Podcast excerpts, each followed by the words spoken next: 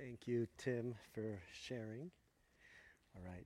Hey, um, can you look at someone next to you and say, God loves you? Can you do that? God loves you.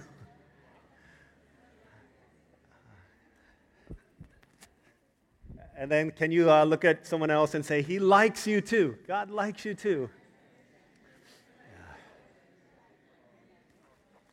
Well, uh, welcome to those who are worshiping uh, both online as well as here in person. Um, it's important to know that God loves you. Um, huge to know that God likes you, especially as we go through some of the storms that we go through in life. Um, as our presider Eugene was sharing um, as we began our service, uh, maybe you're going through a storm in your life. Maybe this week uh, has been like something crazy, like wild things happened, perhaps. Uh, as you look through Scripture, there's at least three reasons why uh, God seems to send storms. The first, um, God sends storms in order that we might be brought to repentance. If you uh, remember the book of Jonah, the true story of Jonah, the wayward prophet, while he was running away from God, he went on a boat to go the opposite direction that God was sending him in, and God sent a storm. Literally, he threw a storm in order to get Jonah's attention. Sometimes God sends storms our way in order that we would uh, stop running from him, that we would realize the sin in our lives, and that we would repent. Um, other times, God sends storms in order that they might reveal something about our hearts. Um, this is what we saw last week when Jesus calmed the storm uh, when the disciples were in the midst of the boat. He asked them a question. He said, uh, Why did you doubt? Where is your faith? Maybe as you've gone through a storm this week, the question that God is asking is, Where's your faith? Maybe you went through, uh, you're going through a financial storm, perhaps. And he says, Where's your faith? Your faith might be in the coming stimulus check that comes. God says, Where's your faith? What if that doesn't come? What if that falls apart? What if, what if what if all these things happen? Where is your faith? Sometimes God sends storms in order to reveal what's going on, our idols, to reveal our trust, our lack of trust, our sin within ourselves. And then another reason God sends storms is that our faith might be refined. Sometimes you feel like I'm not doing anything wrong. I feel like I'm doing I'm in the right place. God sends storms either to lead us to repentance, to lead us to a revelation of our own hearts, or to lead us to a place of refining and growing in our faith. Today, I want to look at this third reason why God sends storms in our lives to help us to grow in our faith. We're going to look at what happens when it seems as if God is sending a storm that it comes out of nowhere and man this is more than i can deal with more than i can handle. What happens when we begin to face next level kind of storms in our lives? This is what going look at. Matthew 14 i'm going to read verses 22 to 33 uh, Matthew 14, verses 22 to 33. We're going to look at a passage of scripture that's uh, pretty familiar if you've grown up in church, if you've been in, in, in, children's ministry, if you've gone through children's ministry. It's a true story that's often told and often talked about. What I want to do is bring it uh, to bear, bring to light in uh, our context and what God might be saying to us today. Uh, Matthew 14, last week we looked uh, in the Gospel of Mark at a storm that Jesus stilled. He's hanging out in the boat with his people. He speaks to the wind of the waves and the storm calms down. Today we're going to look at one later in Jesus' life towards the latter part of his ministry. This is what we see in Matthew 14, also recorded in Mark 6 and in Luke chapters and John chapter 6. This is Matthew's version as an eyewitness, one who was on the boat. It says, Immediately, Jesus made the disciples get into the boat and go on ahead of him to the other side while he dismissed the crowd. After he had dismissed them, he went up on a mountainside by himself to pray. When evening came, he was there alone, but the boat was already a considerable distance from land, buffeted by the waves because the wind was against it. During the fourth watch of the night, Jesus went out to them walking on the lake. When the disciples saw him walking on the lake, they were terrified. It's a ghost, they said, and cried out in fear. But Jesus immediately said to them, Take courage, it is I. Don't be afraid. Lord, if it's you, Peter replied, Tell me to come to you on the water. Come, he said. Then Peter got down out of the boat, walked on the water, and came toward Jesus. But when he saw the wind, he was afraid, and beginning to sink, cried out, Lord, save me. Immediately, Jesus reached out his hand and caught him. You of little faith, he said, why did you doubt? When they climbed in the boat, the wind died down. Then those who were in the boat worshiped him, saying, Truly, you're the Son of God. This is God's word. What an amazing, amazing uh, true story of what happened 2,000 years ago. So here's Jesus. This is, we're coming up towards the end of Jesus' life, towards the end of his ministry. Um, the secret is out of who he is. How do we know? Because right before it says Jesus feeds the 5,000. Remember, this is the Sea of Galilee. Bunch of little towns dotting, lining the Sea of Galilee. And he's just fed 5,000 people. And they're only counting the men. So people say probably like 15,000 if you count women and children. Thousands of people are following Jesus. Up until this point, Every miracle Jesus did, and you could read through it in the Gospels, every miracle Jesus did was either with individuals, right? Individual people, or with small groups of people, right? Small groups would see what Jesus was doing. But here, it's like all of a sudden, he's blasting who he is to the public. 5,000 hungry people are fed by Jesus, and immediately they're thinking to themselves, you know what? If this guy heals sick people, if lepers are cleansed, if dead people are raised, if, all, if we're hungry and we can get fed, like, you know how important it is for us to eat. That's why the, one of the first things Jesus says when you pray is, Give us this day our daily bread, because people were longing for food. It wasn't always easy to come by food. When Jesus can give us food, then surely he can be the king. He can free us from oppression. He can give us everything that we need. I mean, look at what he's doing. So Jesus knows the clock is ticking on his life. He knows that the Jewish leadership, the religious leaders, are going to start hating on him and are going to begin plotting for his death. And so the question that he asks is if I'm about to go, is the movement going to go with me, or do the successors into whose hand I'm putting the baton, are they ready? Do they have the faith in order to carry this movement to the ends of the earth? he says, I need to test them and I need to train them. And how would he do that? He does it through a storm. Guys, if God wants to test what's inside a man or a woman, if He wants to train a man or woman for the next level, to graduate to the next grade of faith, He oftentimes brings a storm in your life. Some of you going through that right now. Take heart because God has a very good and wonderful purpose for it.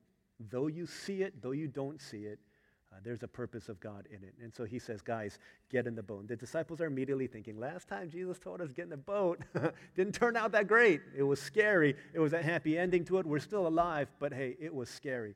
But he says, get into the boat. And so they do, and the same thing happens. The winds and the waves come. It says in John, I think John 6:48, it says they were struggling and straining. Time wise, it says 8 in the evening is when the storms come. Okay, so in the boat, and in John's gospel, it says that they'd gone about three miles. So for however long they're rowing, it's been all these hours, and they've been there, and they've only gone three miles. Right? This was a pretty pitiful pace in which they're going. In fact, it, it, John says they were straining at the oars. Literally, the, the word says they were tortured as they were straining to fight against the wind and the waves that were up against them. And so they're tired and they're tortured and they're stinky and they're soaked, they're hungry. Uh, they're going, this, this is a storm of epic proportions, far worse than the one they were in before. Then it says during the fourth watch of the night. Okay, if you've ever been to the restaurant first watch, you know it's a breakfast joint. Six to nine is the first watch, whether you're more, talking about morning or night. Six to nine is your first watch, nine to 12 is your second, 12 to three is your third, and the fourth watch goes from three to six. Okay, first watch in the morning, I'm sorry, fourth watch in the morning, uh, three to six in the afternoon. First watch at night is three to six in the morning. So it's three to six in the morning when Jesus comes walking to his disciples on the Sea of Galilee. What do you do when you're facing a storm that you've never faced before? What do you do when you're facing a storm that's far greater than the last storm, any other storm that you've faced? Three thoughts we see here. Here's the first thing fix your eyes on Jesus. Are you going through a storm today? Has it been difficult? May I ask you? In the midst of it all, as we realized last week that the purpose of the storm was for us to see more of Jesus, the question is how have you been fixing your gaze upon him? For the disciples, this is deja vu all over again. They get into the boat and they're going, and all of a sudden, a storm comes. A storm comes, and the same thing that happened a year ago, two years ago, whenever it was, is happening again. They're in the midst of a storm, and they feel like the storm is going to overtake them. The difference between this storm and that storm was in that storm, Jesus was there with them. He was in the boat with them.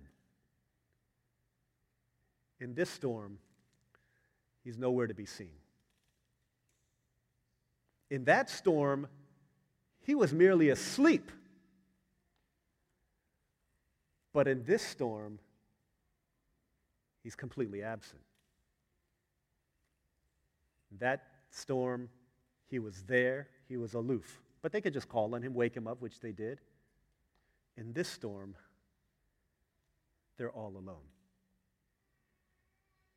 Have you ever felt like you were in a storm? You hear this message last week, but you're like, I don't, I don't feel Jesus near me at all. I don't know where he is. He's supposed to be, I'm supposed to see him, but I don't see him anywhere. What we see in Mark 6 19 is that even though the disciples couldn't see Jesus, Jesus could see the disciples. From where he was on the mountain praying, says he could see his disciples as they were struggling and straining. Sometimes it may feel like the wind and the waves and the darkness are clouding your vision of Jesus. I don't see him anywhere, but even though he may be out of your sight, you're never out of his. And sometimes that's what it takes for us to get to the next level in our understanding of faith. I don't know if any of you watch um, a show called Man vs. Wild. Anyone watch Man vs. Wild? Um, it's about this like uh, British guy named Bear Grylls. Even in the first service too, it's just a, a, middle school girl who said, "I watch it," but no, no one else watches it. So yeah, Ella, thank you. So a couple of our middle school girls love watching Man vs. Wild. In the event that they get stranded in the wilderness and have some kind of a conundrum in the wild, they've got to fi- watch this show, and that's what he does. He puts himself, gets stranded in these weird places. He's like on a raft for like days, and he has to drink his own urine in order to survive because the salt water would dehydrate and kill him. He's in the midst of the woods and he's got no food. He's got to fight a lion. Like, how do you fight a lion? That's crazy. He's got to eat bugs in order to survive. All of these crazy situations. And I remember um, I, was, I was reading this, this interview that someone did with him and said, You know what? Um, your life is so crazy. It's so cool. But you're a parent also. Like, what do you do? Like, what do you do when your kids do some crazy stuff and you tell them to stop and they're like, but you do even worse things? Like, what do you do? What do you tell them? It's a great question, I think. Well, he says, what you don't realize is that in every episode, if I'm in the wild, if I'm on the seas, if I'm in a mountain, if I'm stuck in a fire, what you don't see on TV is that there's always a safety net for me. There's always a way out for me. If, it, if I'm going to die, if my life is in danger, if I'm threatened, there, a helicopter can come and swoop me away. There's always a safety net. There's a boat right nearby off screen that you don't see, that if I fall in because I, I can't breathe, they're going to come and rescue. There's always a safety net. And so, what he says to his kids, as you're climbing up that tree, what's your safety net? That's fine that you do that, but what's your safety net? What happens if you fall and you break your leg? What are you going to do? Do you have a phone on you? Do you have a walkie talkie on you? What are you going to do? When you're all alone, your sister's not with you, your brother's not with you. What are you going to do as you go into the river? What are you going to do? What's your safety net? He said, What they don't see is that there's always a safety net for me. And what Jesus was saying, listen, up until this point in time, there's always been a safety net. I've been there. You saw it. Even though other people didn't, I've always been there with you.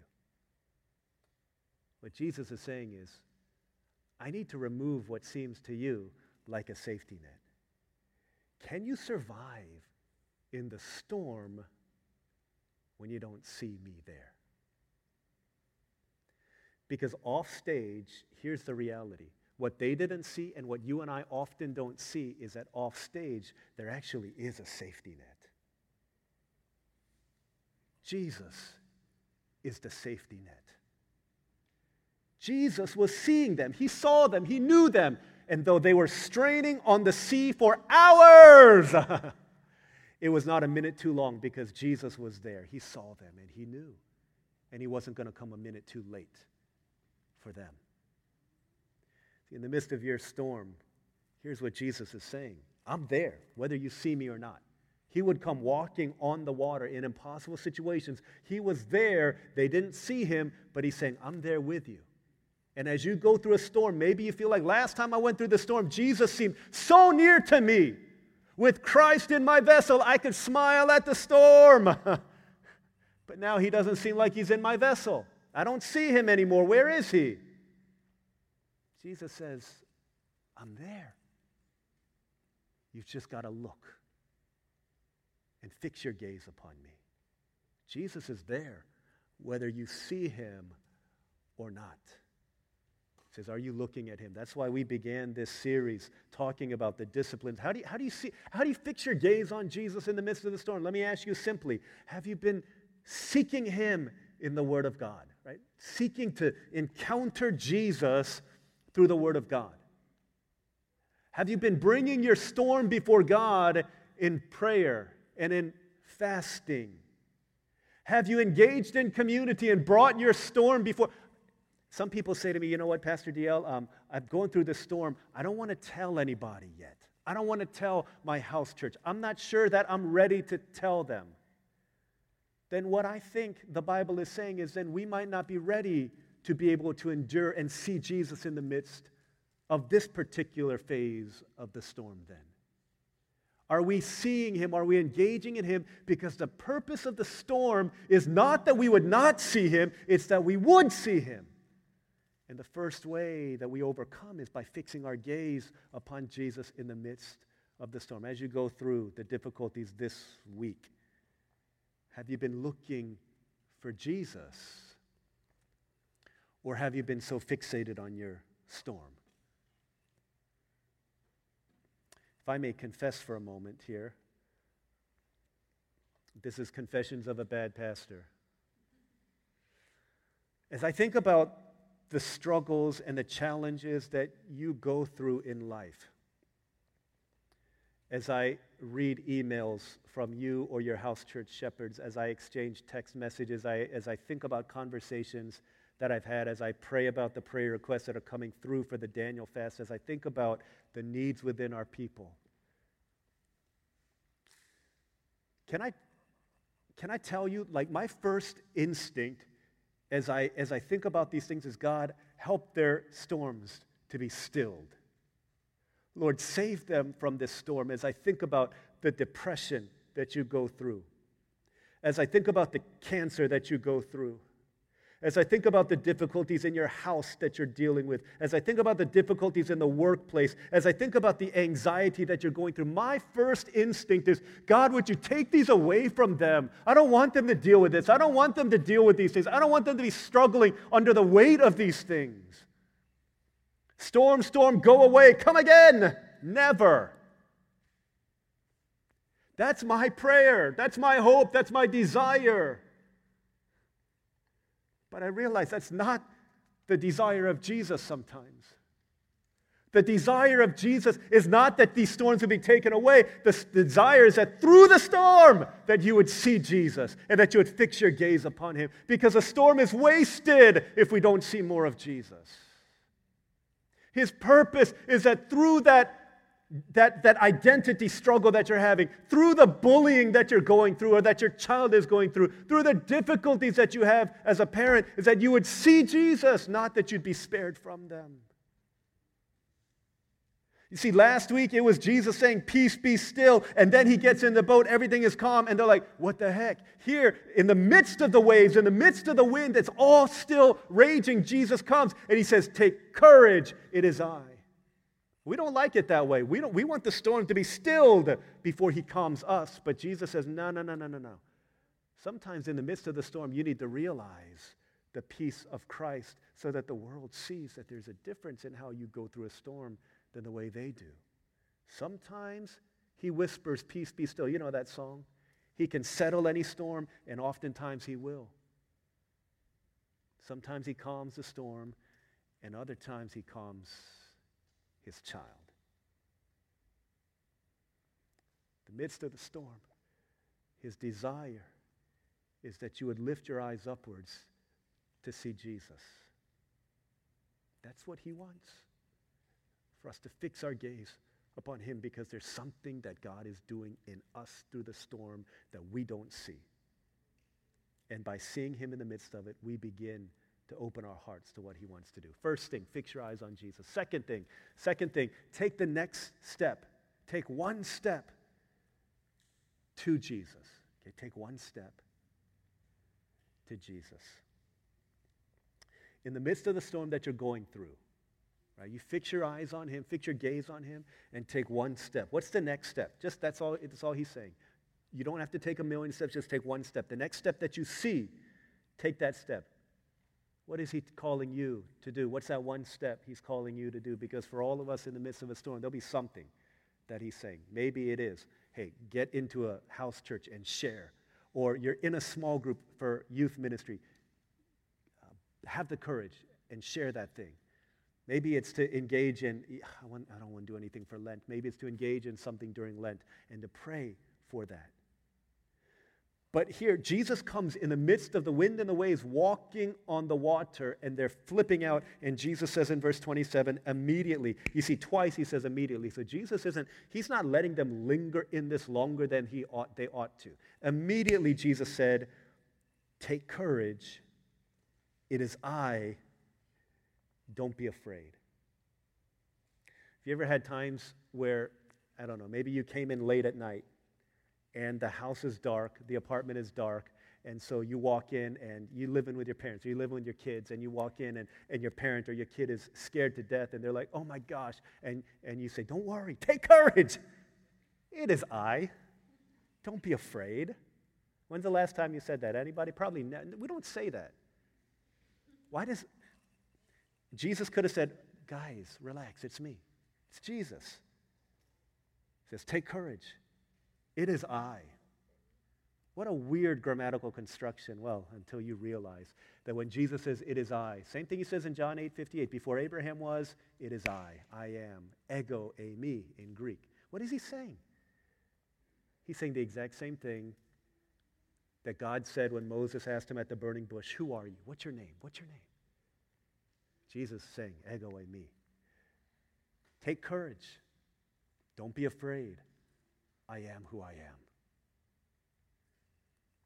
And to the Jewish scholars who are the disciples, they realize the man who walks on water, he must be God. The one who walks on water, he's saying he's God. And so, in the midst of that, the only one who really gets it, Peter replies, Lord, if it's you, tell me to come to you on the water. What is Peter doing? Do you, do you understand? Peter's not trying to. He, not, we're, in, we're in a boat here, and Peter's like, Jesus, I want to walk on water too. I want to walk on water. Let me do it. That's not what he's saying. Jesus, these clowns, they don't, they don't think it's possible, but I want, I want to do it. I want to see a miracle in my life. That's not what he's saying. Look at, look at what Peter says. He says, Lord, if it's you, Tell me to come to you. What's he saying? Saying, Jesus, if that's really you, I just want to be where you are in the midst of the storm. If that means doing something that, that doesn't make any sense, it doesn't matter. I want to be where you are. Jesus, if that's really you, I believe that it's safer in the water where you are than to be apart from you in the boat. It's better to be with you there. Even if it means me taking a step of faith out of my comfort zone, even if it means me doing something that no one's ever done before, even if it means me doing something that all these guys are going to make fun of me for doing, if it's really you, I just want to be where you are. I want to see you and I want to be where you are. And if it's really you, tell me to get to where you are. Jesus could have said a million things. He could have said, Peter, just trust me. He could have said, Peter, I'm coming. He could have said, Peter, just relax. But he only says one word and one word only. He says, Come. And all of a sudden, Peter's like, you know what? If, if you're really God, if you can make the rules, then you can break the rules, and you can do that for me also. If you're really who you say you are, I just want to be where you are. Guys, if there, is there any better place in the midst of the storms that you're going through right now? Is there any better place to be? Any more safe place? Any more trustworthy place? Any more secure place than to be with Jesus? in the midst of the storm. Better to be in a storm with Jesus on the high seas than to be in a boat without Jesus there. He says, Listen, Jesus, if that's you, tell me to come because I'll believe it if you say it. I'll believe it if you say it. And he says, Come. And Peter says, I'm coming. One step at a time. Uh, over the summer, last summer, my family, we were traveling from Virginia down here, uh, back here to Florida. We stopped in uh, North Carolina, in Asheville, Black Mountain area, and we wanted to spend uh, part of a day uh, just doing something in nature. And so we went on a ropes course. We went on a ropes course um, Manny and Elijah are older kids. They did a ropes course for like bigger kids, and so they're like high up in the air, harnessed in, and, and they're doing their thing and saying, "Hey, look at me! Take pictures of me!" And and then there's little Elise, who's only like five at the time, and and so she's doing like this little ropes course where there's this like starts out with a balance beam that's about like three feet over the ground, and and she's walking and she's harnessed in and she's got her helmet in and she's like walking along the balance beam, and then uh, it gets graduates to higher and higher and higher levels. So it was either Olive or I would go on the ropes course. It was raining that day, um, and somehow uh, I ended up being the one who got to walk with Elise on her uh, journey around the ropes course. Olive was taking pictures and, and doing other things, helping the other kids. So here we are. Elise and I are walking on the ropes course. It's raining, and it's a little bit, you know, it's a little bit slick out there, but not bad. Uh, the ropes course, they, they said, hey, you know what? Uh, we're going to stay open unless lightning comes. And if lightning comes, we're going to shut down. But a little bit of water, as long as you're not wearing slippers or Crocs, you're fine. And so we're in our shoes and we're going the ropes course, and, and Elise is killing it. And so with a little bit of time left, she's like, I want to try that one I haven't tried before. And so she goes up to the highest one. This is probably about, uh, still about, it's, it's for the little kids, but it's still about 20 feet up in the air, so pretty high. Uh, we're harnessed in, we've got our helmets in, so even if we fall, we're like swinging and they're going to come and get us. So I was walking in front of Elise, and I'm walking in front, and this was, uh, you know, honestly, it's like slightly scary uh, for Elise, but for me, it's no big deal. I'm running across, um, and it's fine. I get to the other side, and Elise is waiting there, and I said, okay, Elise, come on, it's your turn now. You can't go backwards on this because there's different like hooks and carabiners and things that you need to do, and you can only go one way. So here's Elise, and she's on the platform, and I said, okay, come now, come. And she's like, she said no. I was like, I can't go backwards. Like, you got to come. And she said, Nope, not coming. She shook her head and she just like stared at me. I was like, Elisa, you got to come because our time is ticking and we got to do other things. And she's like, I can't. I'm scared. I was like, but daddy did it. It was no problem. Like, you can do it too. Just come. And she's like, I'm scared. I can't do it. So I said, Elise, it's okay. You know, daddy's here. Like, I'm here the whole time. I'm here. Just come to me. And she said, I can't. I'm scared. So I was getting frustrated. I said, Elise, do you want me to call the man with the ladder to come and get you then? And she did like this. And so I was like, dude, that's so embarrassing. Like, we're up in the middle of here. So I said, I can't. I'm scared. And so I said, you have to come to me. You've got to come to me. I said, Elise, you can do it though. Daddy's right here. I said, don't look down, right? It's scary when you look down. Just look at daddy, okay? Just look at daddy and come, okay? Just come to me. Just take one step and hold on to the, to, to the rope on top of you. Hold on to the rope, look at daddy, and just come one step at a time. And so she came, one step, two steps. Whole time she's looking at daddy. It's only like 10 steps. You, got, you can do this. Three steps, four steps. And then she's making it. And then she, after she gets about halfway, she's realizing, I'm almost there. She's building a sense of confidence that if I just fix my gaze on daddy and I take one step at a time, that I'm going to make it to where I need to get to. And after she's built up a little bit of faith in herself, for a split second, she looked down at how high up she was, and it was in that split second that she fell off of the balance. I'm just kidding, she didn't. The reason she didn't is because she knew hey, for a child to make it, they need to fix their eyes on daddy Just take one step at a time. One step at a time. Until she finally made it. And when she made it, I grabbed her, I gave her a big hug. She was happy, but she wasn't letting anybody show it because she's like too cool for school. She's like, Yeah, I'm tough, I did it. But she looked back, I was like, Elise, look how far you've come.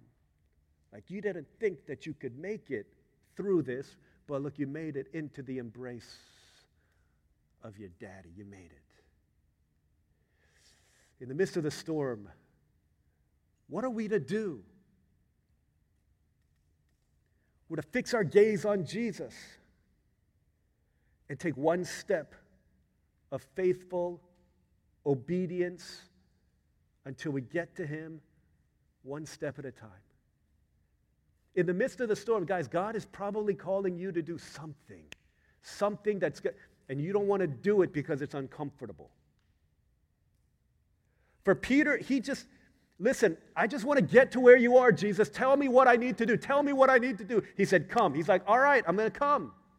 And all the other disciples said, Peter, here goes Peter again. He's acting a fool again, but he does it. Doesn't matter what anybody else says. Doesn't matter how crazy it looks. Doesn't matter how foolish it looks. As long as Jesus says, come, he says, I'm going to come. I'm going to take a step of obedience. Doesn't matter what anybody else thinks. I'm not going to be distracted by the wind, by the waves, by the words of the people behind me. I'm going to come to Jesus. You see, getting to Jesus was the goal, obedience was the means, and a miracle was the result.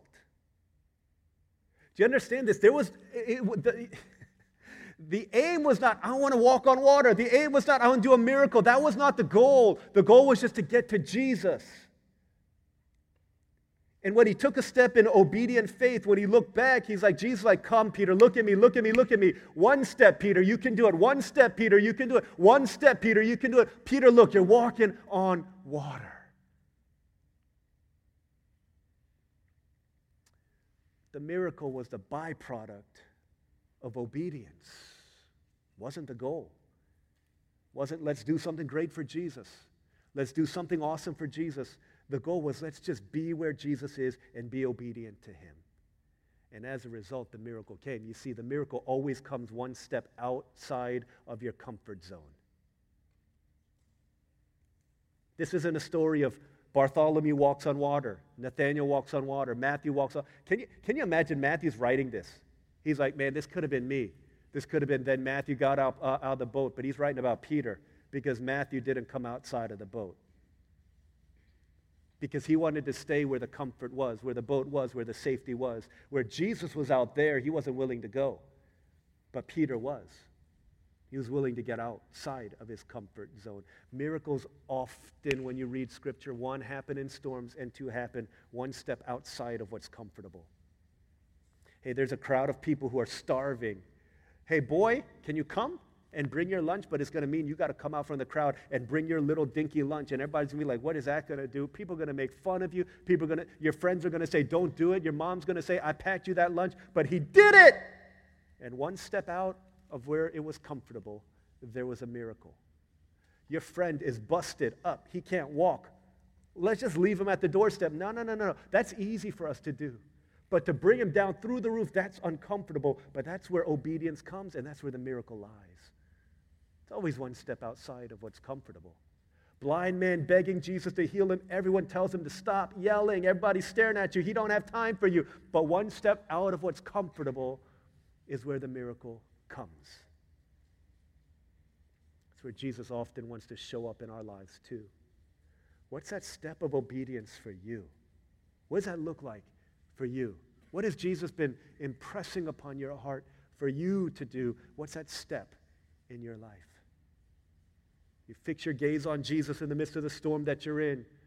You take a step, one step of obedient faith. And then the last thing is keep fixing your gaze on Jesus. Keep fixing your eyes on Jesus. Because here's the deal, guys. It's easy for us in the middle, in the midst, at the beginning of the storm, for us to focus our eyes on Jesus. It's easy for us to do that when everyone's telling us to do it. It's easy for us to do that when the going is rough, but when the miracle comes, that's when it's easy for us to stop taking our, to take our eyes off Jesus. He's walking on water. The miracle is happening. And then he says, uh, Peter saw the wind. He was afraid and beginning to sink, cried out, Lord, save me. And then immediately, uh, Jesus reached out his hand and caught him. You have little faith. Why'd you doubt? In the midst of the waves, in the midst of the wind, we keep our eyes focused on Jesus. And then the wind dies down. And then the storm dies. Oftentimes, it's easy for us when things are going good again. There's still this stuff raging around me. I'm walking on water, though. It's easy for us to take our eyes off of Jesus then. But he says, I'm not done. I'm not done. I'm not done with the lesson of the storm. Keep fixing your gaze upon me. Keep looking at me. Keep holding on to me. It, it's easy, and the temptation is, in the midst of the storm, for us to glance at Jesus and then to gaze at the storm. To glance at Jesus and to gaze at the storm, where Jesus says, No, let it be the opposite. You want to walk on top of this storm, you got to glance at the storm, and then you got to gaze at Jesus. Again, praying the Word of God, engaging in community, seeking the Lord God, praying, worshiping, looking into the eyes of Jesus even in the face of distractions, especially in the face of distractions. I read this interview, um, tennis player named Naomi Osaka. She's a half Japanese, half uh, African American tennis player. Uh, she's kind of uh, risen to prominence past two, three years. Um, she was, I- I- in some ways, she was mentored uh, by Kobe Bryant, right? great basketball player who passed away last year. And someone asked her, what was, the, what was the best lesson? The greatest lesson you learned from, from Kobe? And she said, there's a time when, you know, I was a darling of tennis. She didn't say it in that way, but she was a darling of tennis. And, and then she started losing matches. She started being very outspoken about um, equality, especially for the lives of African American people. And she started speaking out against it. So she was criticized for it in, the, in Twitter and social media. Media interviewers were, you know, were talking bad about her. And she said, how do I, how do I continue to, to stay focused and not be distracted by all these things that people are saying about me? And uh, basically, as she's retelling the story, she said, Kobe Bryant said to me, Do you ever uh, watch The Animal Planet? And you watch um, the lion videos where the lions are hunting down their prey. Do you ever watch the lion videos and you see them and you see the lion and then you see in the distance a deer and the deer is running around and you look at the lion again, and the lion is just focused on the deer as it runs around. he says, You got to be focused on the deer. Basically, whatever that is. Like for you to become the best tennis player, for you to, for, for our sake, it's, hey, Jesus is the deer that we're focused on as he's wherever he is. And a lot of different things are going to keep us, distract us from seeing Jesus. He says, when you, when, when the camera zooms in on the lion, you look at the lion's face and you'll notice two things. One, again, the focus on the deer, his eyes are going wherever the deer is going. And then the second thing, when you zoom up on the lion, you see that there's all these flies and bugs that are flying around the lion. And what I, I guess Kobe Bryant said to this, this tennis player, he said, There are so many bugs flying around, but you never see the lion's eyes looking at the bugs nor do you ever see the lion once swat away at the bugs. He just focused on the object of its desire. He says, We have to be like that. You need to focus on Jesus with that kind of a laser like focus, even in the face of all the things that distract us. Our need, that's why, before the storm ever happens, guys, we need to be in the Word of God, developing habits of being in the Word and praying and fasting and engaging in community so that when the difficulty comes, it will be an instinct that you know that you've got to keep on doing these things. That's how we fix our gaze on Jesus. Obviously, if that's not been a habit, a pattern in your life, it will be more difficult for you when the storms come. But yeah, you still do it because that's how you fix your eyes upon Jesus. And so Peter does. Jesus picks him up, gets him embarrassed and soaking wet into the boat, and he says, You have little faith. Why did you doubt? And I think most of us, when we read into this, we read this to be, gosh darn it, Peter, why'd you do that? Like, you, man, you were, you're doing great. Why'd you doubt? You have such little faith. But what Jesus is literally saying, what in English is four words, is one word in the Greek. You of little faith, Jesus actually says, little faith. It's a nickname, it's a term of endearment. Little faith, kind of like little John, little David, little Annie, little faith. Why did you doubt? In other words, what Jesus is saying is little faith, had it been big faith, with your eyes fixed on me, that's all faith is. It's fixing our eyes on the right place. If your eyes were fixed on me, Peter, you could have walked across the entire sea of Galilee. What Jesus was not saying was, Peter, your faith is so little, that's why you fell. What he was doing was he was actually rebuking the 11 disciples in the boat. Peter was little faith, but you guys, holding tightly and safely to the fixtures of the boat, if Peter was little faith, you were non existent faith. You were no faith.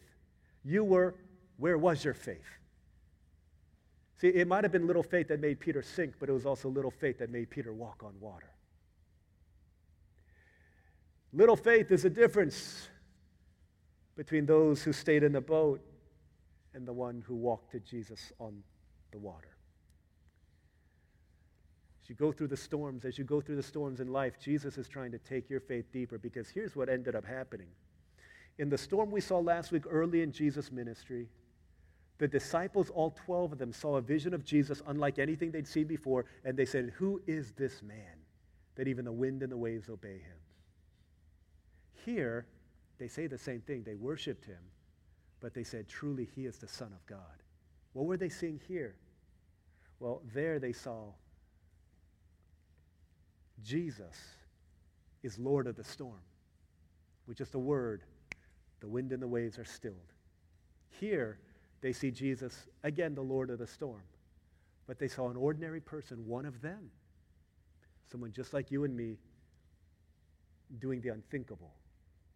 And all of a sudden, they begin to realize maybe if my eyes are fixed on Jesus, if I take one step at a time, then maybe, maybe that God can do a work like that through me. Maybe through my life. Jesus can do miracles also.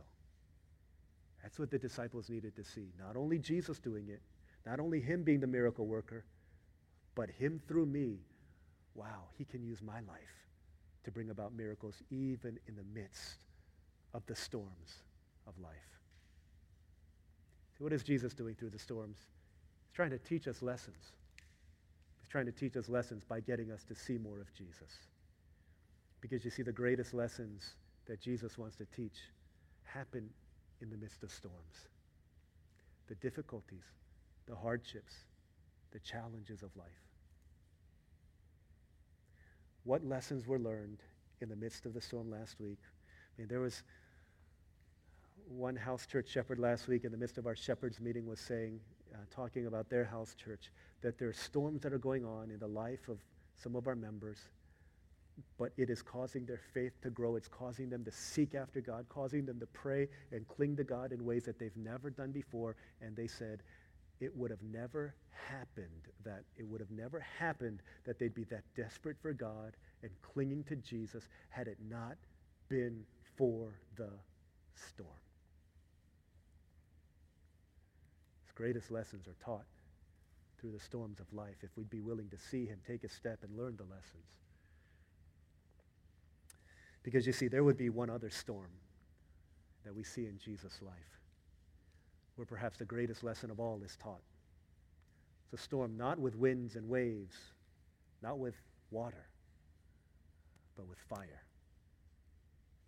Storm would come at the end of Jesus' life when Jesus would drink the cup of the wrath of God. There in a cosmic, epic reversal of seismic proportions the Lord over the storm,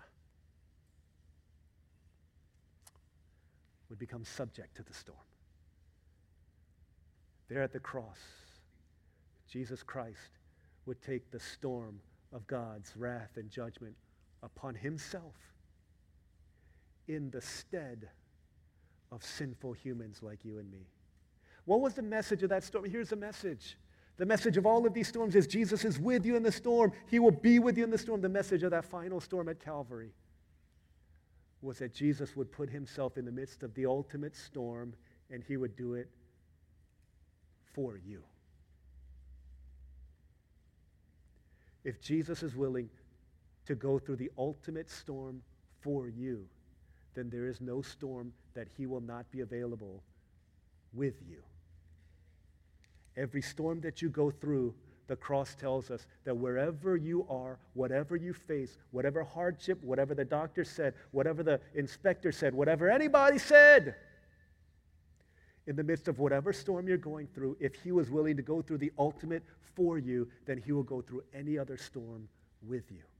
And you have nothing to fear and no reason to doubt. Are you going through a storm today? Going through a storm today? Maybe it's a storm of I didn't get into college. It's a storm of I didn't get that job. It's a storm of how long, oh Lord. It's a storm of I don't know what's going on in my body. It's a storm of I don't know what's going on in my workplace. It's a storm of I don't know what's going on inside of my house. Jesus says, I know what's going on inside of your heart. And I'm here with you. Fix your gaze upon me. Take the next step, not just random faith. Peter didn't say, Let me walk on water. He said, Let me come to you. Take the next step towards me. Keep fixing your eyes upon me. You'll see me in the storm. You'll learn through the storm. And who knows, maybe you'll see a miracle as you walk on the storms that were meant to bring you to Jesus. Let's pray together. Let's pray in the midst of the storm that there's a God who's faithful. Through the wind and the waves, he'll always be faithful. He'll still be faithful. Though the sun refused to shine, time is no more, he'll still be faithful. Jesus, ever be faithful. If he's not with you in the boat, he's walking alongside you in your boat. If he's not with you asking you to awaken him, he says, You come to me. Watch me do something in you that you could never do. Let's pray for a minute, pray for two minutes, pray for faith. Lord, I want to see more of you. Fix my gaze upon you. Help me to walk with you. Help me to get outside the boat to where you are. Best place in the storm. It's not in the boat if Jesus isn't there. It's wherever Jesus is. So let's pray together for a minute. Pray for those going through storms. Pray for your family and friends. Let's commit our storms to the Lord, that I'd be faithful, we'd be faithful, as a church be faithful we come out of this having grown so much. As you go through Daniel fast, many, many, many of us experiencing spiritual battle, difficulty. Oh, there's going to be testimonies come week three, I believe, with all of my heart. We keep on seeking the Lord God. Greater things are yet to come. Let's pray. Let's trust. Let's seek. Let's know. Let's pray for a minute like that, and then I'll pray for us.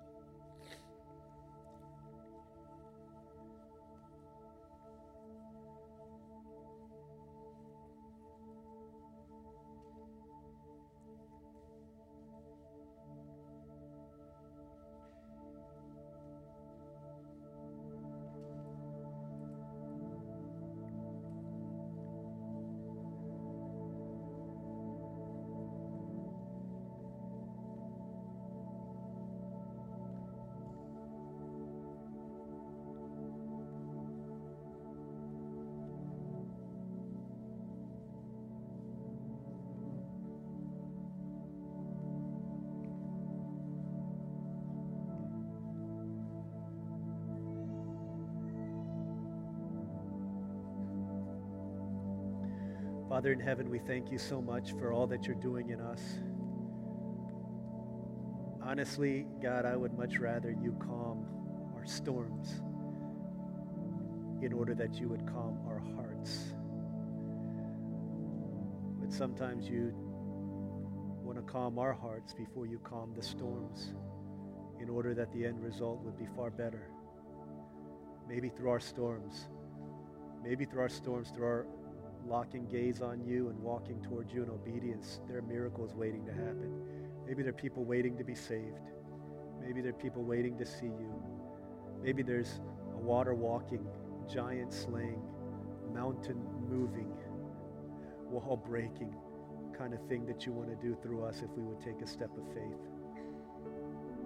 Not just to do it, but because we know you're calling us there, because we know you're there. Lord, help us.